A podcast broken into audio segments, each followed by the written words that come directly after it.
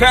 いたケツを絡ませうんこが下痢になるのさ下剤をプリーズそんなセリフいらんうんこだって緩まるうんこが下痢にならない硬すぎてうんこが出ない下剤をプリー。ズ本当は言い。たいうんこを緩める。はあお前のさオールデザ・ネ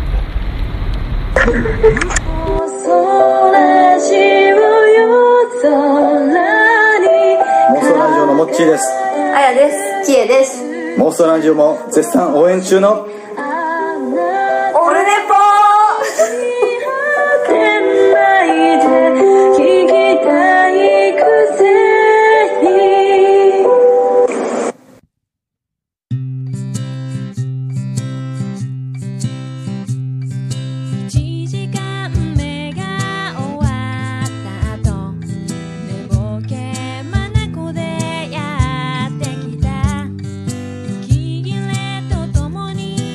どうもこんにちは10月30日エコエコエコあすいませんエコ満勤でした。えー第117回10月30日金曜日でございます。時刻は今お昼の12時半直前27分ぐらいでございます。いやいやいやいや本当ありがとうございます。えー昨日をもちまして、えープロ野球、えー日本シリーズ SMBC ですかね、えー無事終わりまして、えー福岡ソフトバンクホークス2年連続日本一。ありがとうございます。やりました。ありがとうございます。いやーもうねこれ安堵なんですよ。いやーほんと安堵です。ほんと安堵ほんと安堵ですよ。ゆうこですもうあの本当これですねヤクルトがもし勝っちゃってたらですよ、えー福岡はもう今視聴率が多分すごいんですよ。だからもうあの結構家でテレビにかじりつくと。でまあお店はスカパーで地上波見れないんでえっ、とヤクルトの神宮の試合は見れるんですよ。えっと、スカパーがフジテレビのスカパーがプロ野球セットのチャンネルとして入ってるんで生中継してくれるんですけども、えっと、福岡の試合はないんですよ。あの夜中3時からの録画放送しかないと。だからあの気になってお客さんが来ても中継やってないよと。ラジオなら聞けるよみたいな状態になるんで。でこれがですねもう続くと7戦まで行くと7戦までほぼみんな家でかじりつきますんでテレビね中継に。本当安堵でございます。これでもあの今日金曜日明日土曜日と月末、えー商戦。これであの明るい希望と。いうことで。もうさっともうサクッと買ってもらいたかったんですけど。まあそれでもいろいろねえー、とキャプテンの、えーアントニオ内川さんがあばらを折ったりとか、えー柳田があのロッテの松永にぶつけられて膝がちょっと痛い状態を我慢して出てると。まあそういう結構満身創痍もう一昨日のヒーローインタビューでイデホは、まあ、結局 MVP でしたけど早く終わって休みたいですと言っちゃったんであれが闘争心にヤクルトの闘争心に火をつけたらどうしようかと、えーハラハラしておったんですけど、まあ、ねじ伏せましたんでよかったです。まあ、スタンリッチもねあのバンデンハークの台頭とかで外国人枠もありますしバリオスも頑張ってますしね。なかなか枠がこれアピールしとかんとやばいぞというので必死いいピッチングして助かりましたね。本当助かりました。まあおかげさまで本当。週末へと。この週末を乗り切りますといよいよです。11月1日。えー桃屋は11月1日2日お休みさせていただきます。大変あの、えー都合により、えーお休み営業お休みさせていただきまして、えー11月3日の祝日から通常通り営業させていただきますということでよろしくお願いしますと。はい。えー、11月1日、えー横浜アリーナ「オールナイトニッポン」岡村隆史の「オールナイトニッポン」歌謡祭横浜アリーナ。いやー1周年記念。ついに生まれて初めてですね。本当あの市川地下市川地下であの先行予約メール送ったら当たりまして、えチケットも届きまして、はあ、よかったっすよこれ本当本当よかった。で、えー11月1日に東京駅、えー、とちょうどね物販が1時からもう始まるらしいんですよ。昨日「オールナイトニッポン」を聞いてるとですね横浜アリーナの物販。これ1時頃僕多分東京着くんでこれ大丈夫ですかね？そっから、えー宿からまたなんか横浜アリーナまでのアクセスがちょっとよくわからないんでこれ新幹線で移動しなきゃいけないですかね。ちょっとよくわかりませんけどもなんとか横浜アリーナに行こうと、えーいう所存でございまして。いやそしてまあ昨日追加招集で、えー岡村さんの同級生の栗野さんっていう方が「えーレッド・イット・ビー」を結婚式で歌って嫁さんにドン引きされたでおなじみの栗野さんが出ると。あと出川哲朗も追加で参加と,、えー、それと友川一樹さんと。あとなんかボーディーズっていうバンドの人。と、えー知念里奈さん。メイジェえっ、と誰だ？あと、えー DJ コー、えすごいメンバー。でもこれで本当にサプライズで多分、えー、と矢部さんが「えー、However」を歌うとか、えー、EXILE が出て歌うとかなんかこうびっくりするようなのがこうポンと明石家さんまが登場するとか愛子が出てくるとかなんかなんかあるんやないかと思うんですけどね。なんかあると思うんですけどね、えーもしかしたらアルコピースがちょっと来るとかウーマンラッシアの村本さんが、えー、と前説するとかなんかあると思うんですけどね。あそのね先週のスペシャルウィークに出た秋山ロバートの秋山さんが出るとかなんかあるあるんじゃないかと。あるんじゃないかと思っておりますよ。まあそれが終わればですねついにあのポッドキャスト界の巨匠アマンさんに富士そばをおごってもらうという企画、えー通称アマン会がついにですついにあの開催されるという運びになっておりましてですね。だからあの岡村さんの「オールナイトニッポン」のイベントに行くと行くとなったらですねそれにあのこういうあのビッグな、えーその後も目白押しということでありがたい話でございましたね。そのアマン会アマンさんに、えーついに会いました。アマン会を、えー無事、えー終えますと翌日は今度はですねあの素人ポッドキャストポストキャスター界の方々の粋な計らいでなんか20人近くなってるんですかね。えっと、えー、人人宴やっていただけるということであのボンラジオのデレチョの星さんが幹事さんになってお店も選んでくれるということでありがたいと。本当にありがたいです。こんなことあるんですね。でも本当あのこれラジオ始めてなかったらですねこういうこうまだ1回も会ってませんけどもこの、えーずうずしい言い方をさせていただければもう仲間の方々お友達の方々がまだ1回も会ってないですけどね、えこうやって粋な計らいをしてくれてと、えこんなことになってしまうと。ありがたいですね。本当なんかあのこれやってなければですよ。やってなければポッドキャスト始めてなければなかったという。これは本当もう驚きと喜びともうねこんなことあるんやと予想だにしなかった。まあそれもこれもあの、えー私の高校時代からの親友でございますあのおつみさんが、えーこの年になって結婚をぶち上げて結婚を始めなければえー僕があそこで漫談すると言わなければもう全てはそこから、えー練習がてら始めたポッドキャストをこのままやめずに2年ちょっとやってるというところがこういう結果のつながりですね。まあ、誠に御礼申し上げるということで、まあ、もうおつみさんがもうね本当もうこのためだけに結婚したんじゃないかと。これで来年あたり離婚すると本当に面白いんですけども。ね。よろしくお願いします、えーそういうことでですねえーポッドキャスト界の巨匠そんなこんなございましてアマンさんからは、えー前回の放送、えー感想かねかねメールをいただいておりますんで、えー読んでまいりたいと思います、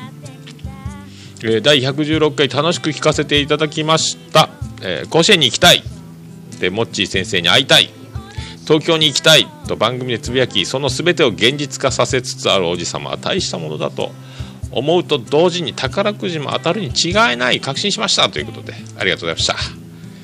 いや本当ですよ。もうね甲子園に行きたい言うたらちょうどそれを聞きつけた妄想ラジオのモッチー先生がどうせならあの会いませんかと。あのスーパースターあやちゃんきえちゃん、えー、ちかこさんを、えー一緒に、えーブッキングさせていただきますと、えー人一席設けましょうと。まあ当日ちかこさんが、えっと急遽仕事の都合で来れませんでしたけどもねあのスーパーアイドルの2人あやちゃんきえちゃんにも会えてもっちー先生にも会えてと。ついでに妄想ラジオに出るという歴史的な快挙を、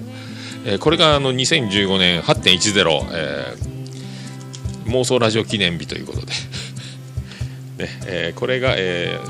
ー、きえちゃん曰くハートの日というふうに命名されましたけどね。もうこれが忘れられないこう、まあ、日になりましたけども。今年はさらに、えーこれに11月1日11月2日2015-11.02、えー東京で恐ろしいめでたい、えー名だたる有名番組の方々に会えるということでこれは本当とっちらかりそうですね。それも全員初対面ですからね。これとっちらかりますよこれ。まあそんなこんな。だからもう宝くじが当たればいろいろ夢も広がるというところなんですけどもね。宝くじ当たってほしいなと。まああのアマンさんが当たると言ってるんでこれ当たるでしょう。当たらなければ、えーどなたか何かしらの、えースポンサーからの、えー協賛が得られる事態が、えー舞い降り人生何が起こるか分かりませんから最後ね。最終的に何が起こるか分からないと。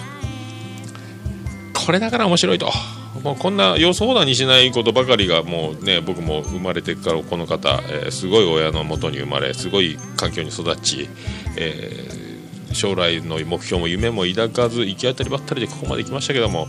まああの夢を求めて目標に向かって進んでたのとまあ同じぐらいな、まあ、形は違えどゴールは一緒と。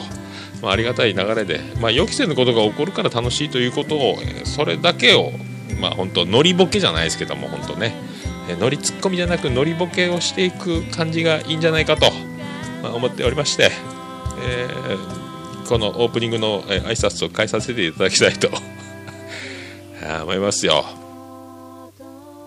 えーそんなとこですかね。もう前回本当あの1時間40分にわたる、えー巨編となってしまいましてですねびっくりしましてなこんなん言ったらもうねオープニング10分超えてるでしょ？これねほんとサクッとサクッと行こうと思えばサクッといけるんですけどもサクッといかないという。ほんと週に1回ねこの僕あんま人と喋る機会がないんでほぼ僕一人ぼっち結構孤独なんすよこれ。えーお客接客業であるけども孤独なんですよ、まあ、家を来たら誰もいないと。でご飯を食べる、えーシャワーを浴びる、えー歯磨く着替える、えー仕入れに出かける、えー戻ってくるお昼ご飯を食べる店の準備をするずっと一人ですよこれ 営業中から、えー妻ジェニファー合流と。で良きところで妻ジェニファー帰宅と。そこからまた一人ですよ。片付けて。で家帰るとみんな寝てますと、えーそこからまああのシャワー浴びたりラジオ聞いたり、えーブログ書いたり、えーちょっとお酒飲みつつとか一人ですよ。で寝るでしょ。起きるでしょ。一人ですよ。これは本当このラジオあるとありがたいですよね。喋る場所がね。だからと友達と飲みに行ったりしない限りはもう喋る機会ないと。ねえ。これだからまあ本当ねサイレントリスナー3万人はいると思われますけども、えーね。あもうありがとう。なんかそんな感じでなんか先週一時的になんか一回あの激戦区趣味カテゴリー趣味ゲームカテゴリー今車とか全部のジャンルがその1個にまとめられまして超激戦区になってランキングに全然現れないというこのおなじみのオールネポが一回ポッと出てあ出た！と思ったらもう次の日なくなってましたけどね。いやーでも本当ありがたいですよ。まあそういったそういったことも含めまして始めてまいりましょう。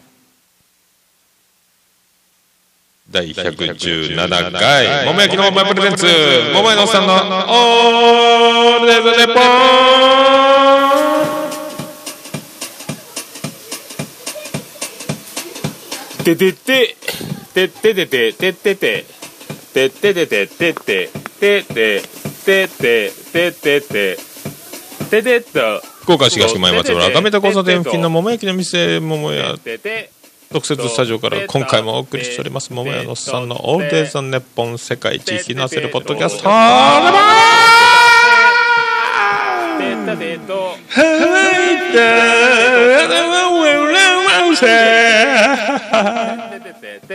なんかアカペラでも、えー似てる曲を歌うとやばいらしいという噂がありますけどもこれはもうオリジナルですからオリジナルですからこれこれアカペラオリジナルですから。ちょうどあの車を運転してた時にですね。えーえー乾いたケツを絡ませ、えーうんこが、えーえー緩んでいくみたいなイメージがパッと湧いて車でう歌ってたらできましてでまたあの信号待ちにパッとボイスレコーダーを回しながら、えー熱唱しながら運転していたんであのちょっとノイズがねオープニングが鳴りながら熱唱すると「下剤をプリーズ」そういうこと言ってみたいよと。勝手にうんこなんか緩ま緩まっちゃうぜみたいな歌を、えー熱唱させていただきましたまあそういうことで、えーございますので第117回。それではよろしくお願いいたします。ジャンルもスタイルも年齢も距離も超えて音楽とつながりだけがそこにある。バーチャルミュージックフェス音ガメフェス2015リンク。音亀フェスはライブのようでライブでないネット空間を使ったバーチャルな音楽フェスフリーダムなステージでありリスナーにはフリーな音楽イベントです。今年の参加アーティストは春アニマルキャスターズボーカリスト笹山中村ピアノ DY メガネ D Q フロムさん川上ピアノマダンゆみゆみパラダイスレップデストロイヤーあやこんオンミッツ T 豊かうまうま以上の参加アーティストで今年もやります。配信記念生放送。今年はまさかの 2days 11月21日22日両日の夜ユーストリームなどで配信記念生放送を行います。この放送内にて世界最速で音亀フェス2015の模様をお届け。今年はリスナーと出演者が共に盛り上がれる夜を2日にわたってお送りします。配信記念生放送終了後も「音ガメフェス2015」は YouTube や Podcast などで配信いたしますのでいつでもどこでもフェスの模様をお聞きいただくことができます。あなたが聞いた時がライブの時間。それが音ガメフェスです。さらにライブまで毎月「音亀フェス2015アーティスト情報をお届けする生放送番組「音亀フェスサテライト」をツイキャスなどを使い行います。音亀フェス2015の参加アーティストの方々の楽曲をかけながら楽しくトークをしていきます。詳しい日程やタイムテーブルなどの情報については「音亀フェス2015」と検索して特設サイトをご覧ください。音ガメフェス2015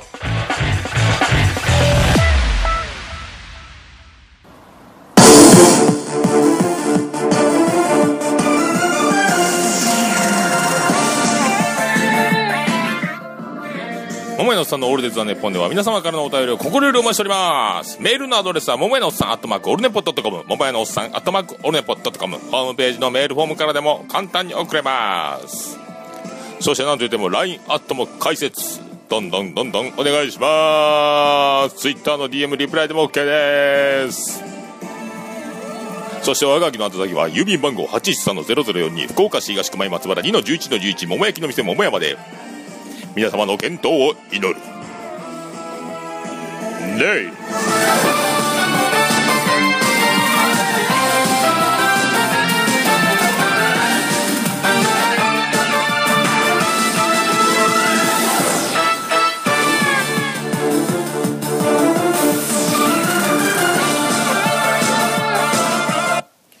ミサイル。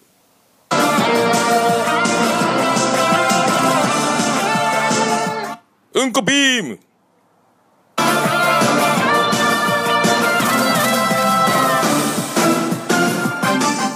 全部乗せフラ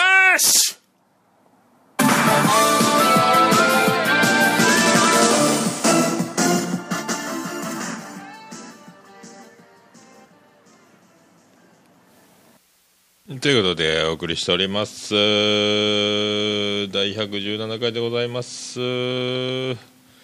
やいやいやいやいやいやいやいやいやまあまあまあまあそういうことでえっ、ともうちょっと心ここに心ここにでございますけども。であの月曜日はあの休みの日に、えーあの先週も言ってましたけど聖地白銀型に、えー行きましてあの明太ロック世代でおなじみのショットガンという、えーバンドのギターとベースが、えー兄弟白井兄弟。のそこにあのおつみさんがドラマーとして参加するということで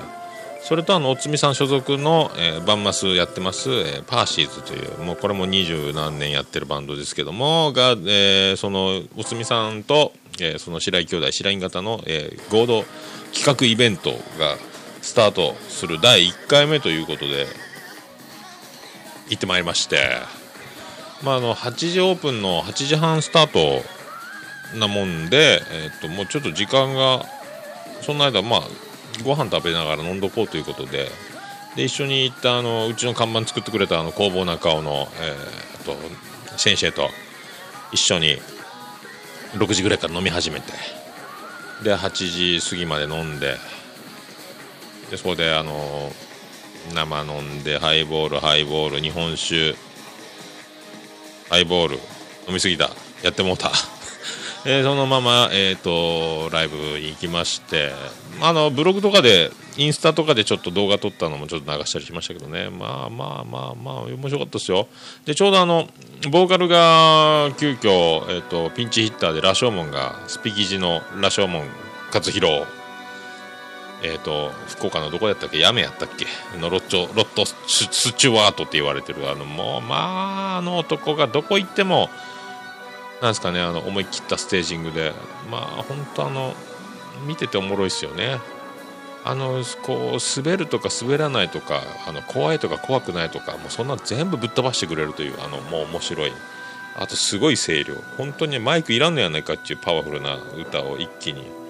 わーっとであのどんな歌を歌ってもあの彼の味付けに変わるというもう羅生門味になってしまうというここがまあボーカリストとしてもすごいところやないかなと。ねえ本当あの聞いててああの人が歌ってるってすぐ分かる人と分からない人っていろんな曲で特徴っていろいろあると思いますけどねまあそういうまあまあ面白かったですよ。まあ、あのパーシーズメンバーも多いんでもうあの、ね、ベースの洋平君とかも壁にベースアンプにへばりついて弾いててあの肘が動かせない状態で弾いてました、うん大変やったね。っつったら、まあ、あのちょっとフレーズだいぶ省略しましたって言ってました。それぐらいぎゅうぎゅうでやっていたというね。もう20人か30人でいっぱいぐらいのお店でステージねやっとったんですごかったっすよね。まあそれであの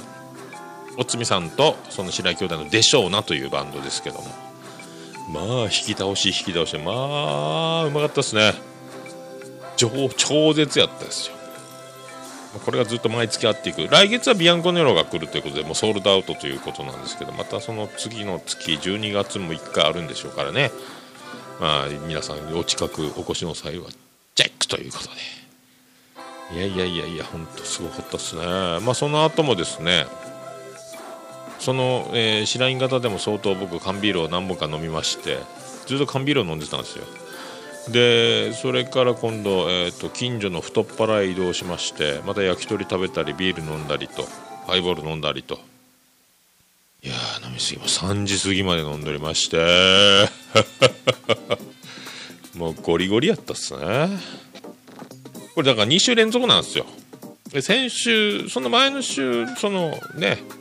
え食べ放題飲み放題時間無制限それから、えっと次24時間、えーリーズナブル居酒屋ウエストでもつ鍋。で何飲んだかもつ鍋食べたかどうかもあやふやな記憶で、えー朝まで家に着いたのが朝だと。もう始発に乗って帰ると。それぐらいの勢いと。で昨日その先週月曜日もこの前の月曜日も太っ腹からこれもう気持ち悪いと延々6時から3時まで飲み続けてこれ気持ち悪いと。こすぐタクシー乗ると。これ危ないぞと。で自動販売機で水を買いまして、えーもうジャッキー・チェンの水拳の師匠のようにもうふらふら歩きながらですねずっと渡辺通りの、えー電気ビルのとこから、えー博多駅の方までまず目指しましてずっと水を飲みながらずっと歩いて柳橋を通ってずっと博多駅まで歩いて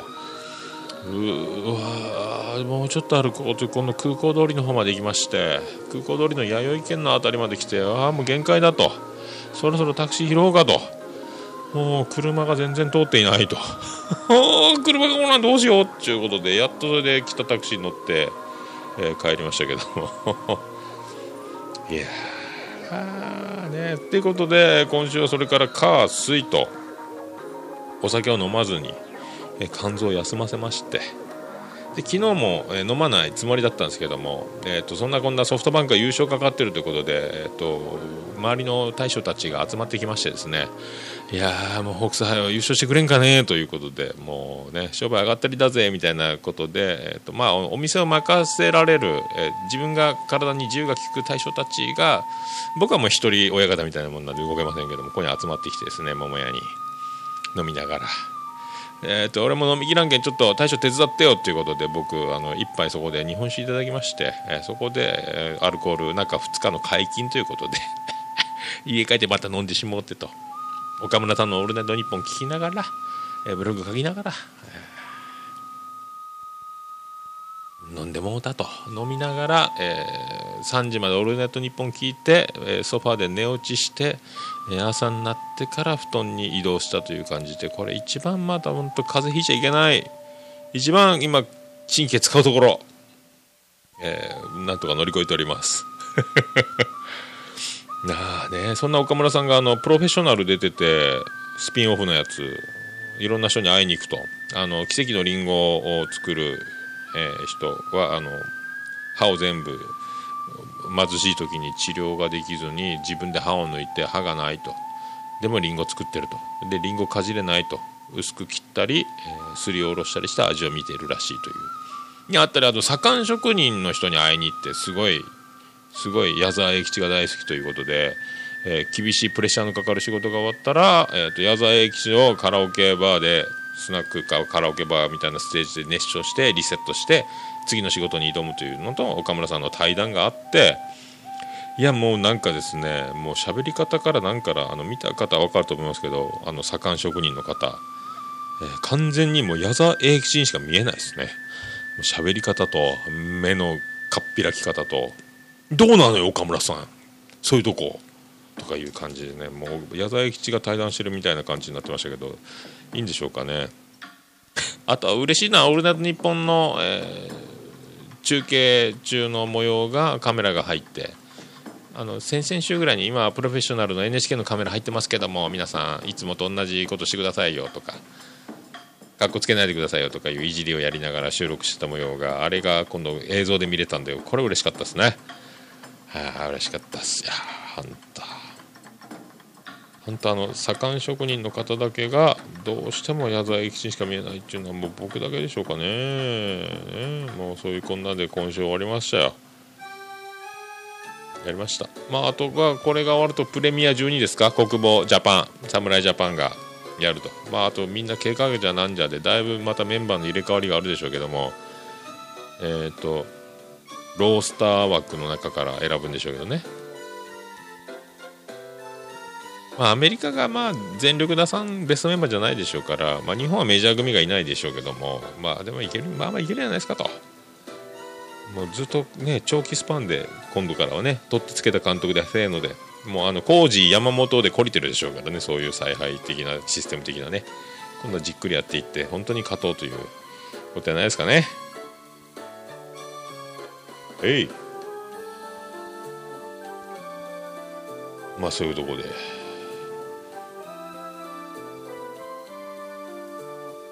一発挟みつつ、えー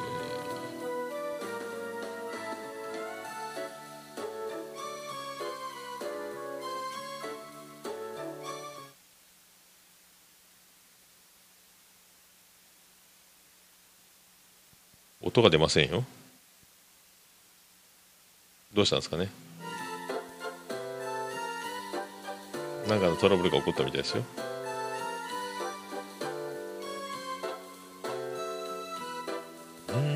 難しいな。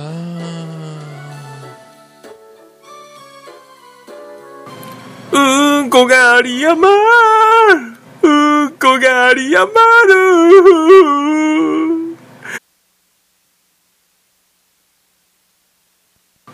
うん。うんこがありやまうんこがありやまる桃江のさんのオールデイズだねポン。いやートラブりますね。なんでしょうねこれね。なんでしょうこれ。これがね今 iPhone5S、えー 4S、えー 6S プラスを並べてやってるんですけどもこれね。なんでこうなるんでしょうね。どういうことなんでしょうね。わかんないな。あなんでしょうね。おるね。ぽちゃんとできますね。ちゃんとできますね。ちゃんとできますね。すいませんねガチャガチャ。もうまんまこれ同時進行で全部同じ操作してますんで。はい、えーご自愛ください。ありがとうございました。えっ、とですねそれとですね、えーメールが来ておりまして、えー、3の9さんから多分続かないラジオでおなじみの Q さんからメールをいただいておりましてですね前回あのなんか買いたいなみたいなこと言ってたらですねさんの曲を何かしら買いたいなと iTunes とかないのかなとかアルバム買いたいなとか言ってたらですねあのメールいただきまして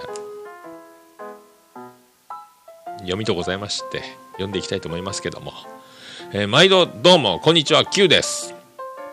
どうもです。えっ、と、実は3の音源はホームページでダウンロードできますと。アルバム4枚全部無料です。よかったら使ってってくださいと。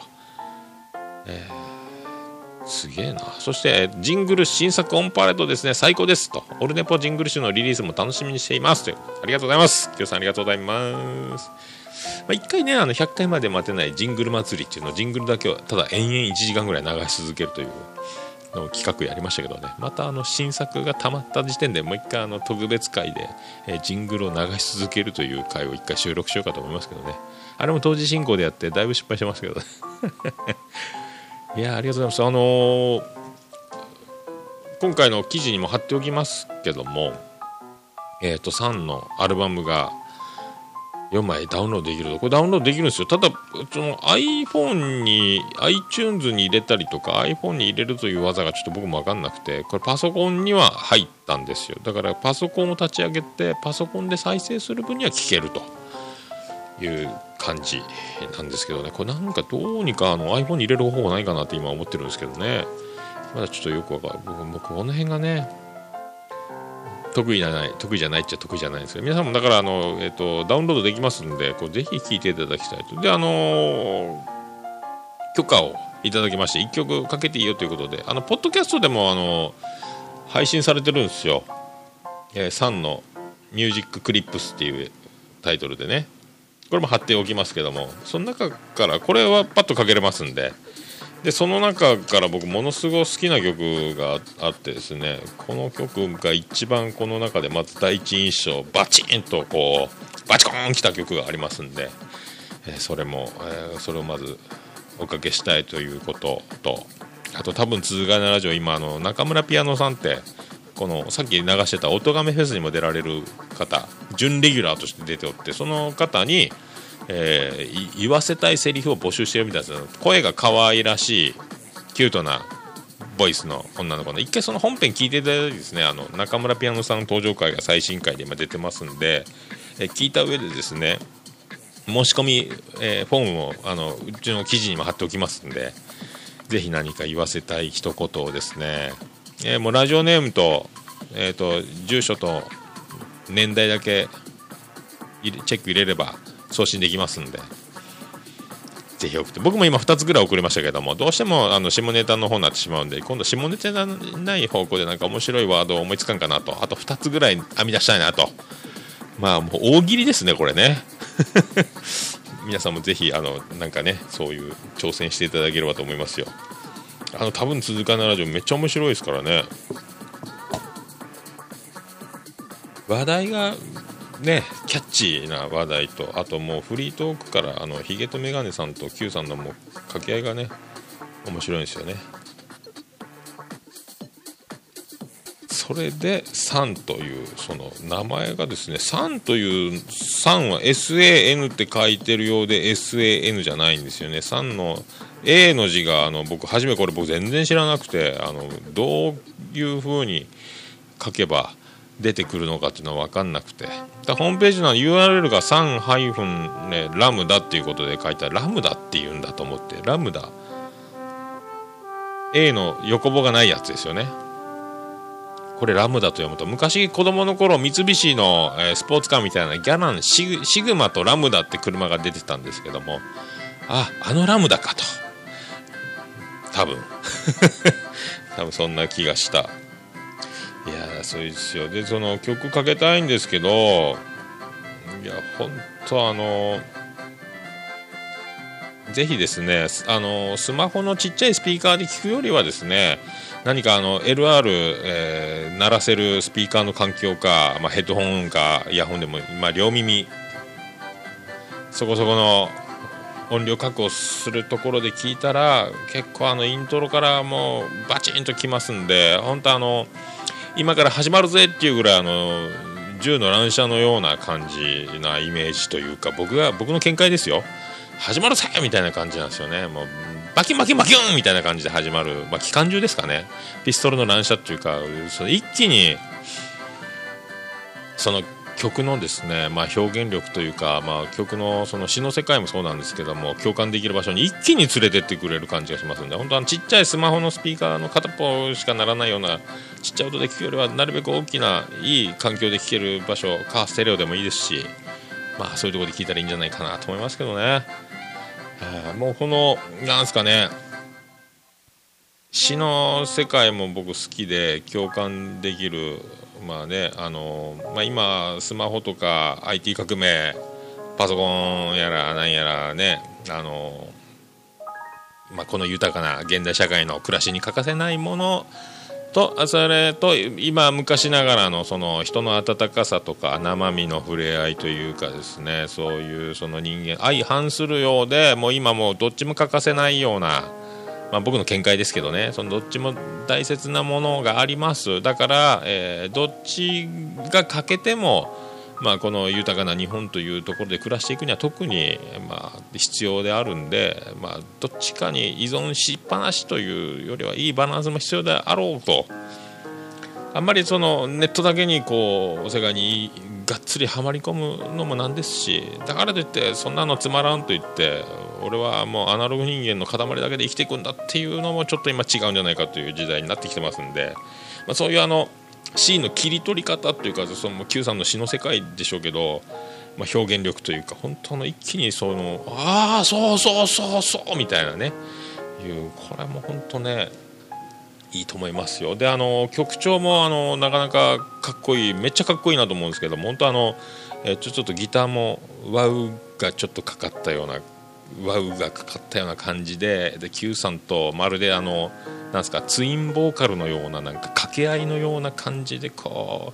う疾走感があるというかパーンっていっちゃうのと。であの写真見る限りベースの子がめっちゃ可愛い女の子なんですけどもなんかベースがもうなんかあの織田裕二の後ろでニコニコ弾いてる大柄な黒人さんがあのへその上ぐらいに高い位置にベースを置いてですねニコニコ指弾きしてるような感じの黒人じゃないかっていうぐらいのすごいベースのリズム感がですねまた心地いいですね途中であの最後えー、と決めの後ぐらいにこうベースがピュンって入ってくる場所とかもめっちゃかっこいいですよね。もう本当日本人かこのリズム感ぐらいなこうリズムがバチッと本当ベースだけであの弾んでる感がねドラムが結構派手でかっこいいんですけどもこのベースのこのまあ弾み感というかこのリズム感というかかっちょいいかな、えーまさかこの音があんな可愛い子が弾いてるのかと思うとびっくりすると本当あの織田裕二の後ろの黒人じゃないかというサンバリッツ内の人ですかみたいな感じが僕はしたぐらいでねびっくりします。このギャップもすごいなと。まあそういうね感じがもう本当しまして。まあ本当ねみんなかっこいいですよね。であのまあ一番はその何て言っても何て言ってるかはっきり詩が分かると聞こえるっていうのでさらにそのメッセージが伝わってきやすいのと共感できるのと、まあ、かっこいいのともう全部がこう本当降って湧いたものなのか熟考して作ったものかちょっと大体詩と曲が同時に降りてくるらしいんですけどねいろいろなんか「おとがめフェス」のインタビューとかによりますとすごいっすよね。みんなかまあそのまあレベルがもう本当な僕が僕が言うのもなんですけどもおこがましいですけどももう本当めっちゃかっこいいんでですね。もう死の子の言わずまあ聞いてほしいというのとあと途中であのあなんですかね、えー隣で寝てる君は、えー生身の、まあ、バーチャルかバーチャルじゃないかということを問うようないろんなねネットとかいろいろね今何でも手に入る時代になりま便利になりましたけども、えー隣で眠る君は一体本物かと。バーチャルか？リアルか？みたいな詩がありますけどこれはもうそれぞれの自分にですね彼女がいる方は彼女を思い浮かべたりえ彼女が残念ながら今いらっしゃらないという方はその本当あのまあそのバーチャルな方で、えーねあの派遣されてきた、えー女性の方が眠っていると想定するのか、えー抱き枕を想定するのか、えーあとあのそういう南極 Z 的なお人形さんを見立てるのかと、まそれぞれに自分の,、えその眠る君というのを想像しながらですね最後、まあ、死の世界に入っていただければ本当いいんじゃないかと。あと一番、え僕はこのまあ僕この曲の中で一番ですねあのー一番気に入ってるとこっていうかもう一番これはもうほんとすごいなっていう僕が一番大好きな場所は、えーもう容量オーバーですというそのワード。容量オーバーですというワード。これに、えーメロディーをつけたら多分容量オーバーです。メロディー付け選手権は多分世界一優勝した、えー僕の中ですけど 多分世界一容量オーバーですというそのフレーズに素敵なメロディーがついた、えーこれだよみたいな。容量オーバーですというワードに、えーが曲にメロディーに乗るともうこれしかない。これが絶対正解だろうと。いうもう節回しというかメロディーというかもうもうこれが僕もうすごい好きでですね。これ多分世界一合ってると思いますよ。世界一容量オーバーですというワードにぴったりなメロディーで始まるというか終わるというか曲の中で出てくるという。もうかっちょいいんですよ。まあ僕が言うても早く聴かせろというこう得意な、えーいつまでたっても曲が始まらないシリーズになっておりますはあ、まあ、そういうところですね。じゃあ皆さんあのそれ音楽を聴く環境が整いましたらあのがっつり聴いていただきたいと思いますよ。はい。それでは行きましょうか。サンデー。バーチャー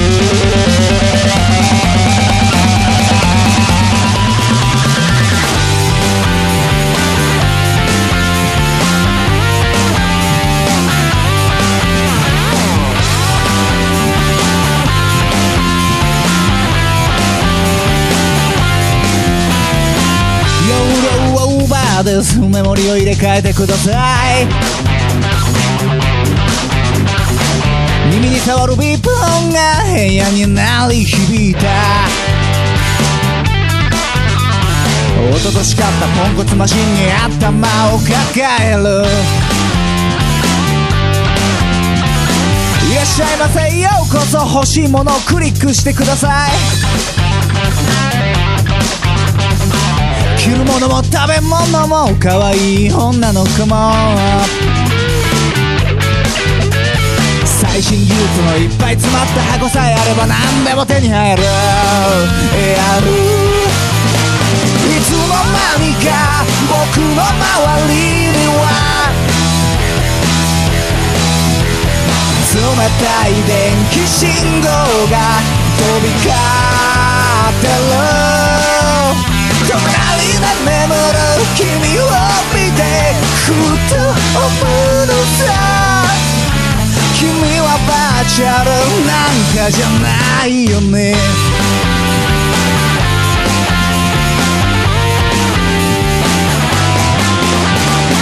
東京都在住25歳のサラリーマンです。顔が見えない人たちに今日も自己紹介。名前も知らない相手の方が話の花を咲かす現代人。現代え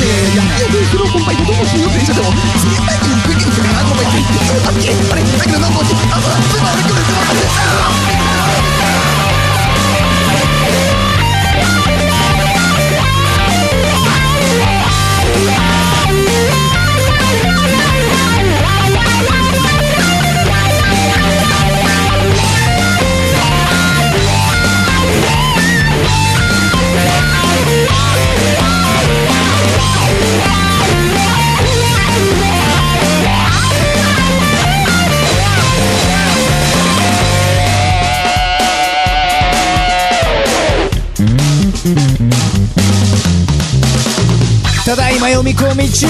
しばらくお待ちください緑のランプがついたり消えたりしたらここなら誰かが自分に興味を持ってくれるそんな気がする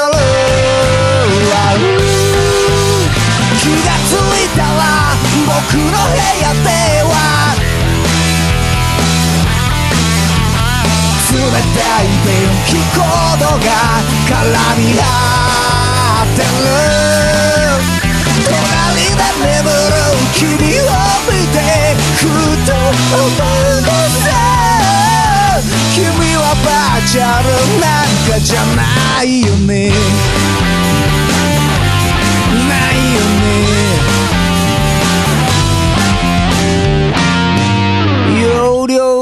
バーですメモリを入れ替えてください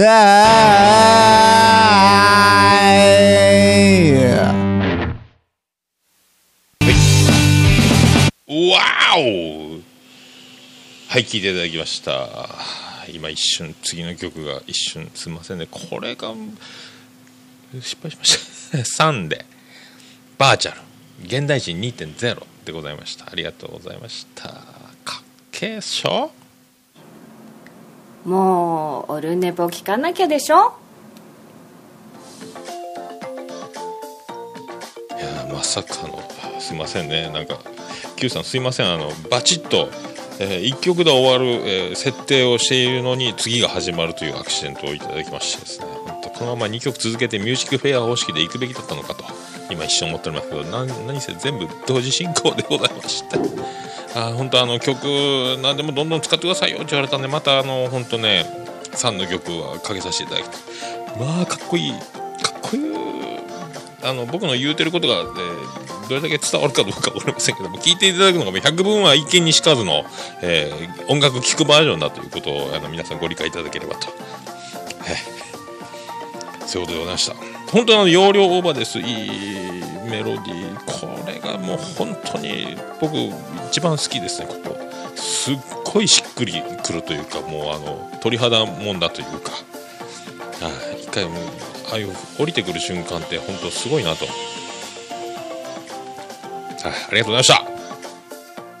えー、それでですね、またですね、もう50分目前ということで、やってしまいましたね、これね、また。目標毎回1時間目指してるんですよ。はい、それだけは、あの、ご理解いただいて、ご自愛ください。ポッドキャスト、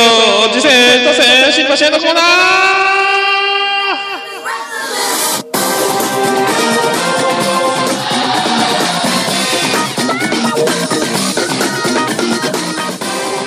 はいということでこのコーナーはその名の通りポッドキャスト、えー出会いの広場ということで真ん中ポッドキャストこんなポッドキャストありますとか紹介いただいたりあと僕が趣味で毎週聞いてますんでそれを発表しつつと。あともうなんか最近これポッドキャスターの交換日記みたいな、えー僕が勝手に、えーメッセージを言うたりみたいな意味合いも最近は持ってきた。交換日記ものになってきたじゃないですかもしかしたら。まあそんなこんなでございますけども。今回もポッドキャストの巨匠アマンさんからメールをいただいております。えー、とコジャーガルさんの日替わりランチを重複になりますが、えー推薦したいです、えーまだ3話目ですが、えー過去放送も制覇しやすいです。番組ではうまい話を募集しているので持っている方はぜひえ個人的には小座耳あの小座の耳汚しですね。あと女子慣れ女子になれない女たちと、えー、小じゃらんで。小じゃがるの日替わりランチか小じゃらんでということで沖縄トライアングルですということでありがとうございます本当僕もあのこの3つを聞くと沖縄に行ったもうドアの外は沖縄じゃないかという気分になる素敵なね、ありがたい話でございますよ。そんなあのー、こじゃがるあのイースター島っていうポッドキャストもやるとなんかえっ、とこの前イースター島なんか出てましたね。なんかでもあの居酒屋で収録してたのかなんかであのなんすか？みんな今から収録するから僕の話を聞いてねぐらいな感じに公開収録の体にするか。あとはあれですねあのスマートフォンを口元に持ってってあのレポーター式で喋っていくか。何か一回静かなところで録音できるのが一番いいんでしょうけどね。すっごい賑やかなとこで撮ってましたよ。それとあのコジャーガル。コジャーガルさん。3食目。なんかまたあのこれまたですね僕のことを取り上げていただいて、えー、ベタ褒めしていただきましてありがたいと。本当なんかもうそんなんじゃないですよ本当ね。ありがとうございます。本当まるであの子犬が上ウレションでおしっこ漏らすかのような、えー喜びがあると,、えー、とオールネポで取り上げていただいてありがとうございますということをあのコンデスさんが言われてたんですけどまあまあそんなにあのねえー失禁されないようにという。あとなんですかあのコメント力ということであの褒めていただきましたけどまあ僕もあんまさっきもあのねあの3の93の3の曲を、えー時間ばっかり食ってちゃんと伝ったかどうかわかんないですけどコメント力はもう永遠のテーマですよね。なんかあのあんまり僕のこれは勉強になるかどうかはまあ本当すいませんけどもね。はい。でなんかあの一回コンデュシさんが一人喋りを挑戦してみようと思ったけど1分でやめてしまったと。1分持たんやったと言ってましたけども。でもなんすかねあの僕は特にですけど2人で喋る方が絶対難しいと思うんですよね。キャッチボール受けて返さなきゃいけないという。これがどんだけ難しいかと。1人で喋ってるがどんだけ楽かと。まあそれだけあのね分かっていただきたいと。絶対1人の方が、え簡単です。2人でやると難しいです、まあ、それだけはもうそれだけは分かっていただきたいということで。あとですねもう一つあのポッドキャスト界の、えー必殺仕掛け人ポッドキャスト界の秋元康こと藤本さんからいただいておりますんでそれでは行ってみましょうか。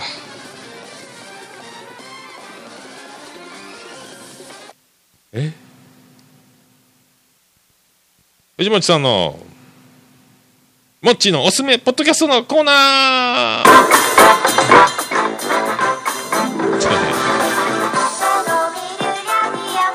どうもこんばんは。ポッドキャスト界のホワイト赤マンじゃない方藤もっちですひねりすぎたかなっていうことホワイト赤マンそれ秋元やろうっていうことなんですけども僕もあのこれが分かんないんで調べてですね5ギャップという、えーコンビ。5ギャップというコンビの、えーホワイト赤マンというキャラがあってそっちじゃない方が秋元さんらしいですよ。わっかググりましたよ僕。すいませんねお笑いね詳しいようで詳しくないとこもいっぱいありましてね。すいませんね。まあそれで読んでいきましょう。でさて、えーすいませんねなんか。ツッコミ雑ですいません藤本さん。まあでも藤本さんは本当あのポッドキャスト界の仕掛け人ということで。よろしくお願いします。さて今回まずご紹介するポッドキャストは桜通信です、えー今更おすすめすることもないくらい超人気番組ですがこの番組は自称六流作家桜剛さん桜剛さん？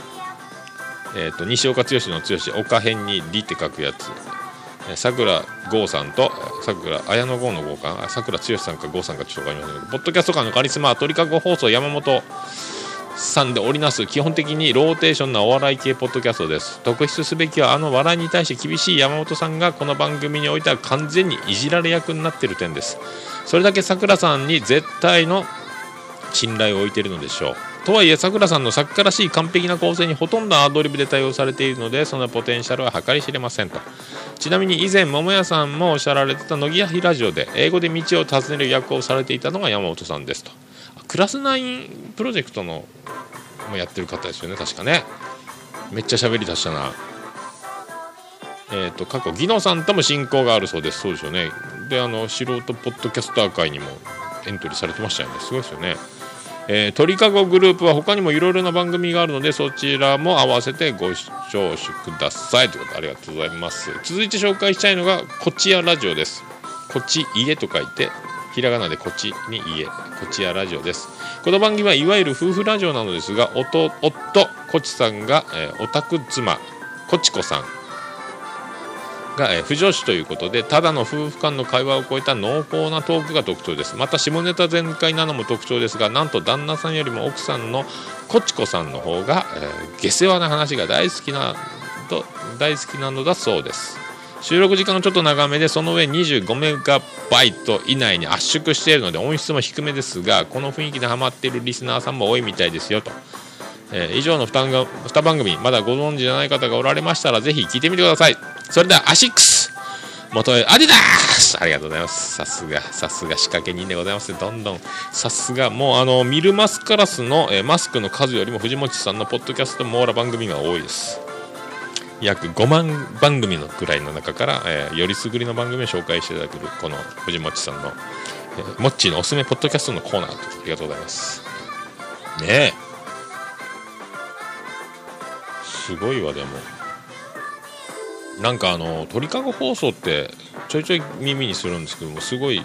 すごいんですよね。すごい組織というか大物組織ですよね。いろんな番組やってて。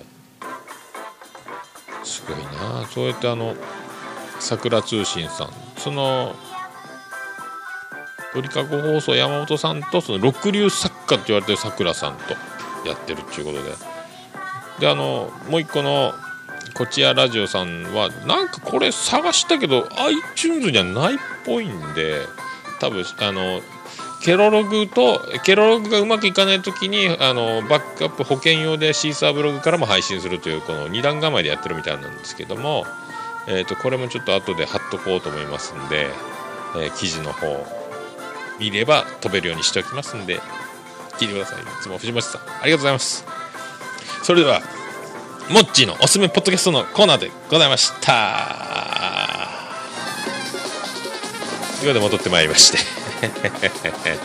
ありがとうございました。あとまあいろいろ聞いたんですけどね。あの僕とまるの境界線第24回も聞きまして。これあの、えー、フライドポテトのケチャップ二度漬け禁止問題。っていうかあの1人その中のどっちかでしたっけ？あの二度漬けいかんだろって怒ってましたね。ケチャップいいやないかと思いますけど。あと唐揚げのレモン絞り問題とか、えー、焼き鳥串外し問題とか、えー、ちょいちょい出てくるあの本田翼で例える表現とかですね、まあ、その辺のいろんな問題を提起しながらそれは本田翼だったら許せるか許せないかみたいなところも混ぜつつなんか面白いめっちゃ面白いですよこの人たち。まあ、唐揚げのレモンいきなり絞るのはどうかというねもうケチャップ二度漬け、まあ、串カツの二度漬けと一緒でしょうけども。でも唐揚げのレモンはあのおじさんたちにとって油を分解する成分があるんでぜひレモンはかけたいという気持ちがあります。もう直に油を吸収するよりはレモンでちょっとでも分解するものをいただいてというそこまでしてからでも揚げ物食べたいなというそのまあおじさんたちはもう僕は特にもうお腹がもうパンパンですからもう本当ウエストが1メートルいくかんかぐらいまでも腹がどんどん出てきますんでもうその辺はよろしくお願いしたいと。でこの2人なんか、え、坂井や鶴丸とかなんとかなんとか千匹やこれきよとか名前が確か2人あるその2人でやってるんですけども。この人たち落語家ですかねもしかして。あんまり上手すぎだなんかなんかそんな気がしてます。落語家さんが潜りでえっ、ー、と喋りのまあネタこねを兼ねてやってるんかなとかもなんか最近思う。プロやないの？この人たちって最近ちょっと。ちょっと疑ってますけども。まあそういうのと。あと渋谷落語渋落を聞いてですね。これ浪曲の、えー、女性の方がえ師匠三味線三味線の師匠の2人でやるドキュメントの浪曲。これめっちゃ面白かったですね。これはめっちゃこれぜひこれもうドキュメントで、えー脚色なしでめっちゃ師匠とその浪曲の女の方の、えーエピソードが爆笑やったですね。これはすごかったです。あと見えないラジオも聞きまして8の10でこれもやし市もやしさんが女子ばっかの友人の結婚式に招待されて男一人で、えー戦い抜いた、8の10の回でですねやってました。おもろいわ地獄を乗り越えたもやしさんにこれ皆さん、えー目が離せませんよこの人本当面白いわ。まあそういうとこですね。あとラジオ酒場2杯目。第2回のやつ。またあのガンダムのオルフェンズっていうのを引き続き話しましたけど僕全然アニメがまあまあね本当結構ゲームとかアニメに詳しい人が結構やってる番組って多いですもんね。でなんかオルフェンズと。オルフェンズってなんガンダムにオルフェンズってあるんかと。ああそうかそうかそうかそうかそうかとかね。あああのタンカーがね座礁した時にあのこうオイルが漏れる時に。ねね。それオイルフェンス。ね。あとブラピとかジョージ・クルーニーとか出てる、それオーシャンズイレブン。とかオルフェ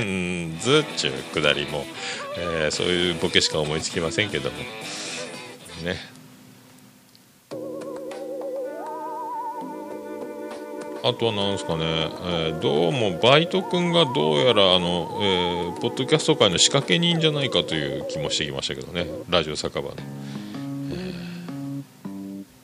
そんな感じですね。あと本当、えー巨匠アマンさんのおかげでちょっとオルネポという名前を出していただいたりありがたい限りというところですかね本当ね。えーありがとうございます本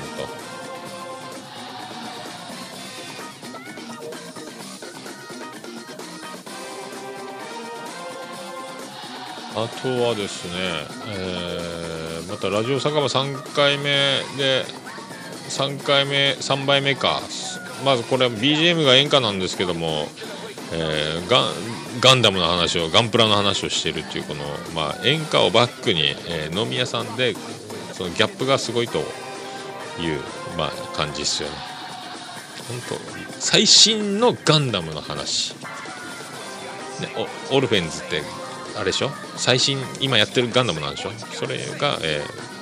バック演歌ですからね。あとはあの狭くて浅いやつら263回。新軍出揃いって回。なんかゲームの課金スマホゲームかなんか課金をする意味のなんか結構お金を課金したところでやめたっていう話をしてて。まあその課金ゲームにする、えー解釈とか定義とかをこう澤田さんががっつりこうすっきりまあ例えもうまくバシッと言い当てるというかもう分かりやすく解説する。それにハマる人たちそのハマってる人たちがいくらつぎ込んだみたいな話とかもやってて。ここ面白かったですね。澤田さんってやっぱすごいですね。やっぱ超超ベテランスーパー人気番組。狭さってすごいランキング高いですもんね。趣味カテゴリーでも上の方ですもんね。やっぱすごいなりのすごいなりのものは。歴史が物語るというかやっぱ面白いですよ。マジこういうのこういうのこそ本当あの勉強になりますね本当ね。あのコジャーガルのお二人もあの狭くて浅いやつらを聞いてみたらいいと思います。本当すごいすごいっすよ。おすすめです。でえビスマルクの秘境ラジオは再びあのケルンさん来てあのチャクラチャクラの話とかしてましたね。チャクラ。これちょっと僕もいまいち難しいんですけどもね、うん、神秘的な感じがしましたね。でまたこれまたラジオ酒場なんですけど5杯目。あのエニグマさんのツッコミが面白いですよ「こら!」って突っ込むあのとこここハイライト。僕一番面白かったです。キレがものすごいエニグマさんのツッコミのキレがありますね。あとは、えー正しいように見えるは増田さんが中国に行って中国人中国恐ろしかったというまあトイレ流す前に必ずうんこがあったりとかシャワーで髪洗ったら髪がガビガビになるみたいな話。まあうんこつながりじゃないです。けどあと第37回の中近東ラジオも聞きましたけどデルデルマッチョさんが本当のデルデルマッチョさんになった話がありまして。めちゃくちゃ面白かったですねこれも、はい、あとはグダグダゲームラジオ、うん、聞きました。これ初めて聞きましたけどね。3人であの歯の話とかアニメの話とか。あと BGM があのアズオトのあれあのやつと同じ曲なんであのアズオト聞いてたリスナーが聞くとおーってなりますよ。僕もおーってなりました懐かしいなと。ここでまあオルフェンズの話が出てたんでやっぱりわあ人気なんでしょうね。時代はオルフェンズ。あとなんかガンダムあるあるも教えてもらいましたね。なんかね。兄貴分は必ず死ぬらしいですよあと。あとなんかみんなこの中ではデザインとかストーリー性とか、まあ、大事にしたりとかやっぱあの絵のデザイン性とか絵の綺麗さみたいなとかすごいみんなそういうとこ見てるみたいですね。あとあの「ワンパンマン」っていうなんか漫画があるらしくてパンチ一発で終わってしまうあっという間に終わるなんかものがあるらしいんですけどこれがおすすめらしいです。 One One Punch パンチ一発で終わるというあの戦いがすぐ終わるというらしいですよ。あとは第、えー133回ですかね、ドヤ声ラジオさんも聞かせていただきまして、あの Very Important Person という、えーこの言葉の略が何であるかが知れたという、これもうね、ありがたい話ですね、僕も全然そういう、あの学のない低学歴世代、世界で生きてきたんで、ありがたい話です、こういうね。あと DHC の略とかも知れますよ、今回、この回を聞けば。あと、ケリーさんのメールが読まれてましたね。すごいですねケリーさんも。たいろんなとこで大活躍ですよケリーさん。あのおもれきのケリーさんですけどね。やっぱねあの2人はですねあのようちゃんとゲンモさんはちゃんとケリーさんのメールに対して丁寧に丁寧になぞってえ答えていって話を広げていってあの盛り上がってちゃんと番組を成立させるところが多分僕やったらあのあの突っ込んでしまう突っ込んで終わってしまうようなところもなんやねんって終わってしまう何ですかそれ？みたいな面白がって終わるところとかね。もうちゃんとそうやって盛り上げ最後は文化祭であの青春したりどえらい企画を成し遂げた話とかにつながってこう番組が終わったところやっぱ見事やなと。あの人たちプロですねやっぱね。さすがだと。さすがだと思っております。シュッとして爽やか爽やかヤングガイツインヤングみたいな感じですよね あの2人ね。なのにドヤ声っていうギャップがまたねすごい。なんでドヤ声なん本当ドヤ声に対するもう返しはもうあれしかないと思ってますけど。まあいいや。あと、えー秘密基地大集合を聞きました。なこれ僕も知ってる小学校中学校でゲーセンに行ってた時に見たことあるゲームをとかなんか聞いたことあるゲームやったことはないけど聞いたことあるゲームとか結構出てましたね。あの1942とかねあの飛行機がバンバン撃つやつとか。あとドルアガーの塔とかスタルスパルタン X とかあのとおお懐かしいと思いましたね。あとなんかプロ野球殺人事件というゲームがあったとかいう名前の話もしてましたのでうーんと思いましたね。あとはサーファーズラジオショーも聞きまして美咲さんレギュラーの美咲さん出てましてなんかお店で今ねあのお見合い相席相席バーみたいな店をアマルフィーって店をやっててその情報も聞けますしなんか特典もその回を聞けば聞けるという。あの本当あの僕も共感したんですけど、女の子と僕らの年になると女の子とまず話する機会がもう激減しますんでこういうところで、えっと、なんか女の子女性はカウンターに1回座って男はボックス席で飲み放題でずっと飲みながら、えー女性と女性が来たらブッキングしてくれてお話ができるっていうそのみんなそれをそういうのを楽しむというあの会話を楽しめるという、まあ、利用の仕方が一番メインらしいと。でも完全なあの風俗店じゃないんでもう健全なお店でやってるっていうのが風営法とか関係ないちゃんとしたお店。健全な、まあ、飲食店じゃないけどそういう中でやるからもうそういうなんかあのないっすもんねマジでね。これありがたいですよね。だからあの飲み屋のお姉ちゃんと話すのとはまた違うということですよね。で一番なんかそこでポイントは女性に結構あの好感を持たれてる男性客の特徴を教えてもらってましたけどやっぱ聞き上手な方がいいんですよって言ってました。もう僕みたいにこの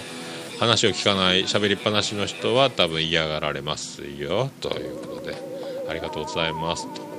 僕もこういう店行ってみたいですね。本当一番聞き上手っていうことはだからインタビュー能力まあそのねはた果てはその MC 能力相手の話を引き出す力っていうことになるんでこれを身につけたいっていうのは僕ずっとある。んでこの前あの食べ放題飲み放題時間無制限の時に友達と飲んでた時に10分ぐらい僕録音回してたの記憶がなくてボイスレコーダーみたいなの入っててでそこ一人同級生の女の子フリーでライターやってる子でインタビューとか取材をする子なんで教えてよって確かそういえば話してたんですよ。思い出したんですよ。でどういう風にやるんよみたいな。って言っててその人の、えー MC っていうか仕切りでなんかあのキングオブコントであの芸人が楽しかったとかいろいろ話すのを録音してて。まあその仕切りを無視して僕は喋ろう喋ろうとするのを聞いてて嫌になってこれはもう流せませんけどお蔵入りですけどね。もうそういうのがあって。やっぱこの能力が一番欲しいですね MC インタビュー能力ねって思いましたよ。あと、えー黒キャスト聞きました。あの極楽うさぎさんからあの豆が送られてなんか農家に転職っていうか実家を継がれたみたいで極楽うさぎさん。あのなんであの時放送局とかでもおなじみの。でその食べた、えーの食レポじゃないですけどもあのあと黙ってボイスレコーダー回して家族で食べてる模様が。であの本当食レポの難しさを痛感したみたいなことやったですね。やっぱどうしてもあの何を食べても甘いっていう表現をしてしまうんでその甘いという表現を使わないでどう表現したらいいのかみたいな。僕もあの食べて感想を言うとかっていうのはもう甘いは使わないようにはしますけどね。甘い何でも甘い通じますもん肉の甘みがとかね、えーこの、えークリームの甘みがとか。どっちも使えますからね。これがもう難しい。もうコメント力は本当もうね MC 力とコメント力もうだから全ては大喜利能力につながってくるんじゃないかと思いますけどだからもうやっぱプロの芸人さんがすごいっていうことですよね。はい まあ、楽しむ方に、ね、軸足を置きながらやらんとこれは絶対あのパンクすると思います。まあそんなのもあと東京ミーハーは YouTube ミーハーこれ面白かったですね。なんかメロンにこれも食レポやるっていうこれも食レポだったんですよ。なんか結構つながってますよね。食レポするやったらあとは YouTuber になって食レポする練習を兼ねてポッドキャストでまず食レポやってみたらみたいなね。あとそのもうでメロンにクリアクリーンをつけて、えー食うてみろとか。歯磨き粉をね笑ってまっとかめちゃあとは豆腐にザリガニを乗っけそれザリガニって絶対生きた生を乗せるんやろとかいう徳間さんのツッコミとかこの辺が聞きどころだったっすよ。あと泥で寿司を握ってみましたとか、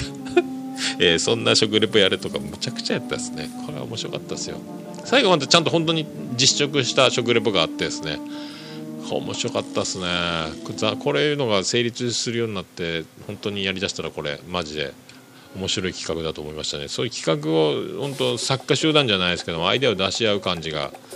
やっぱもう能力が高い人たちが集まるとすごいなと思いますね。あとはあの乃木らひラジオ239回。さっきもあの山本さん出てましたけどね。鳥かご放送山本さんと取り留めのない話をあのしてるけどもあのラジオをやるきっかけやったりラジオの良さとかあのここでも出てたんですよ。ラジオをやってあのできないはずだった。もう今後出会う確率も少なかったであろう。友達がどんどんできる喜び仲間ができる喜びみたいなの言って本当僕もそれまさに共感いたしやす。ね出会うはずのないというか絶対やんなきゃ出会わなかった人たちがね。あと、えー見えないラジオ。8の12回、えーピアノマンが鼻をかみます皆さん。必聴です。あとねさらにもう一個、えー大サビがありまして、えーもやしさんが、えーピアノマンに「えバーベキュー行ったことあると?」って「あるの?」って聞いてましたね、えーびっくりしましたね。もやしさんバーベキュー行くっていうのはもうこれコミュ力の集大成みたいな最終目標らしいですよ。まあ、この辺のやり取りはやっぱもうあの二人天才ですね。面白いですね。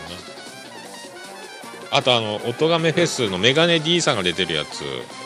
さすがにこの人もなんかやっぱシンガーソングライターというかコメント力というか言葉遊びとかなんかやっぱ言葉を紡ぎ出す人っていう人の話すワードってやっぱなんか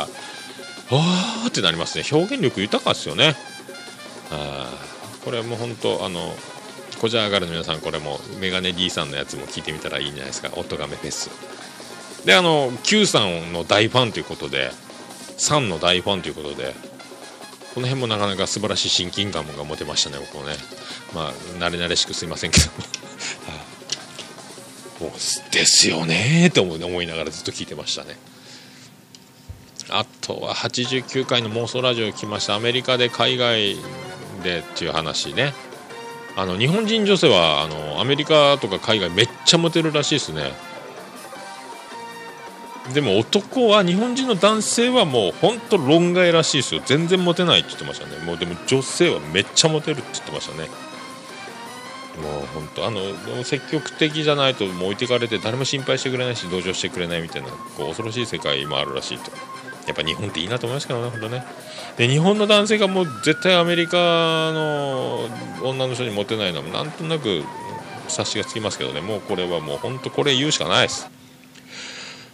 Oh my god. もうこれしか言うことないですよ本当ね。もうそれしかないです本当まあでも本当ねあのなんか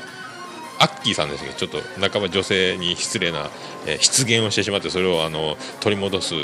くだりとかも面白いんでぜひ聞いていただきたいと。あとデストロイラジオ260回もさっき聞きまして。あれもそうですよ。あの極楽うさぎさんまた登場しましてこれは徳松さんその豆を買ったらしいんですよ。で食べて美味しかったと。であの食レポこれあのジョンジさんとかの食レポのやっぱワードというか使い方っていうか発想というか表現力がまあさすがやなと。食レポできるんやなって表やっぱ表現方法が独特っていうかやっぱさすがっすね。あとはあの声だけで痙攣2茨城フェスで漫才をするためのネタ作りみたいな回と。さすがっすね、まあ、ちょっとあの設定とか説明するだけですぐ浜田さん「おできる!」っていうあのやっぱ瞬発力っていうか引き出しの多さっていうかこれもうすごいな。こうやって作るんですよ的なね。こういうのもあれやないですかだから本当コジャーガルさんたちもネタ作りしてるんでこれ本当通じるものがあるんじゃないですか。声だけで痙攣2ねあと痙攣アンサーも回ったこれ面白かったこれも。だからみんななんかボッドキャストやってる人たちって結構だから目指してるとことか学びたいとことか欲しいところって結構みんな共通してるんじゃないかなとか結構だからバーっとランダムに聞いても結構同じ話題だったりつながってたりとかこれもいろいろ不思議というか面白いですよね。まあそんなとこですかね。まああとまあざっと聞きましてまあ聞いた僕が今週聞いたのと今回紹介いただいたのでまたブログに貼っておりますのでぜひとも皆さんお聞きいただければと思います。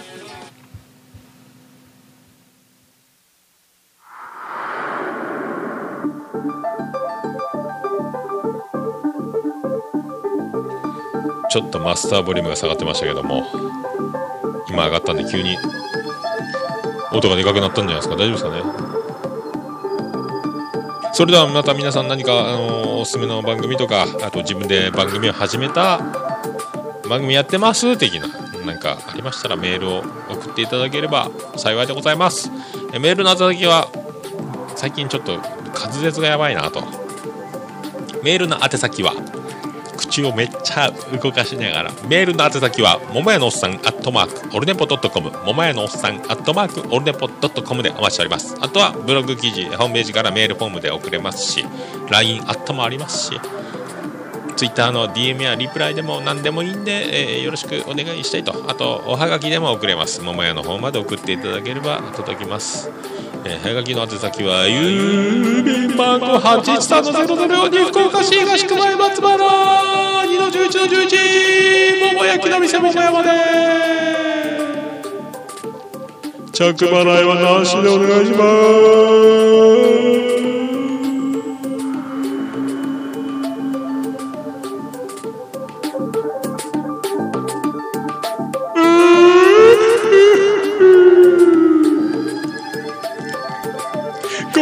っちゃうだうんこが手についてどうしよう。便所に流すかな。くっちゃえ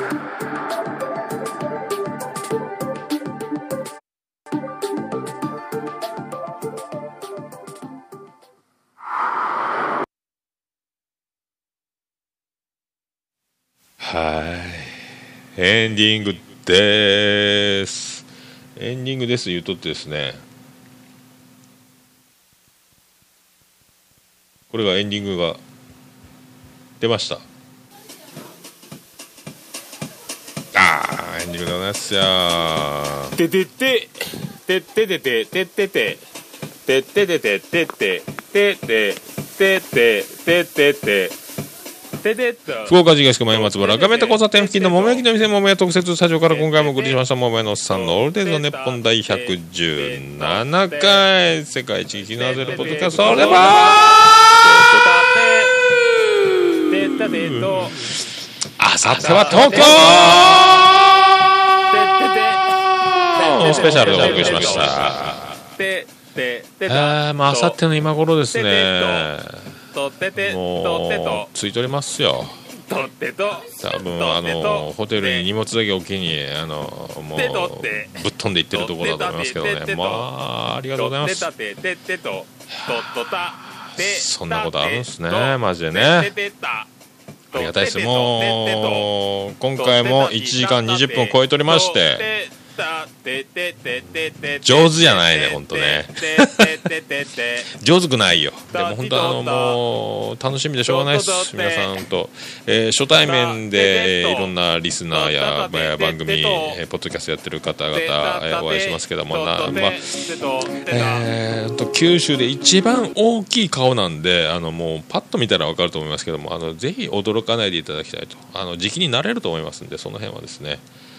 本当ご自愛ください、えーそんな、えー時間を過ぎておりますが、えーバディの Q さんも絶賛しております、えーこのエンディング曲をおかけしつつお別れしたいということで。はいやってまいりました。バディで言わなくちゃ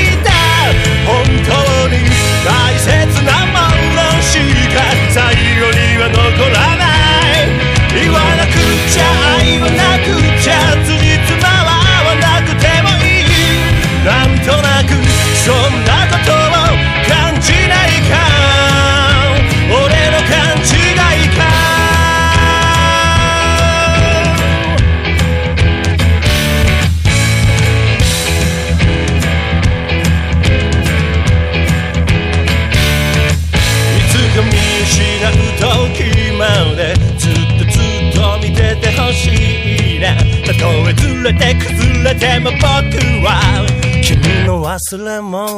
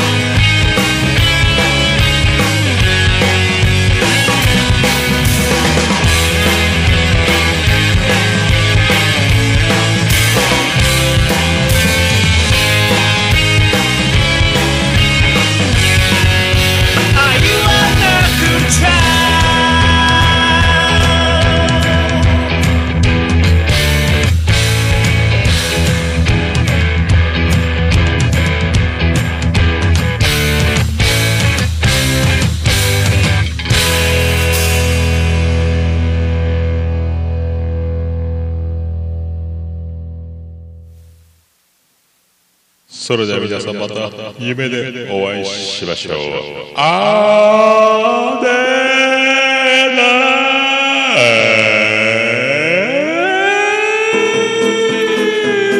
福岡市東区若宮と交差点付近から全世界中へお届け。桃屋のおっさんのオールディーズ・ザ・ネポー。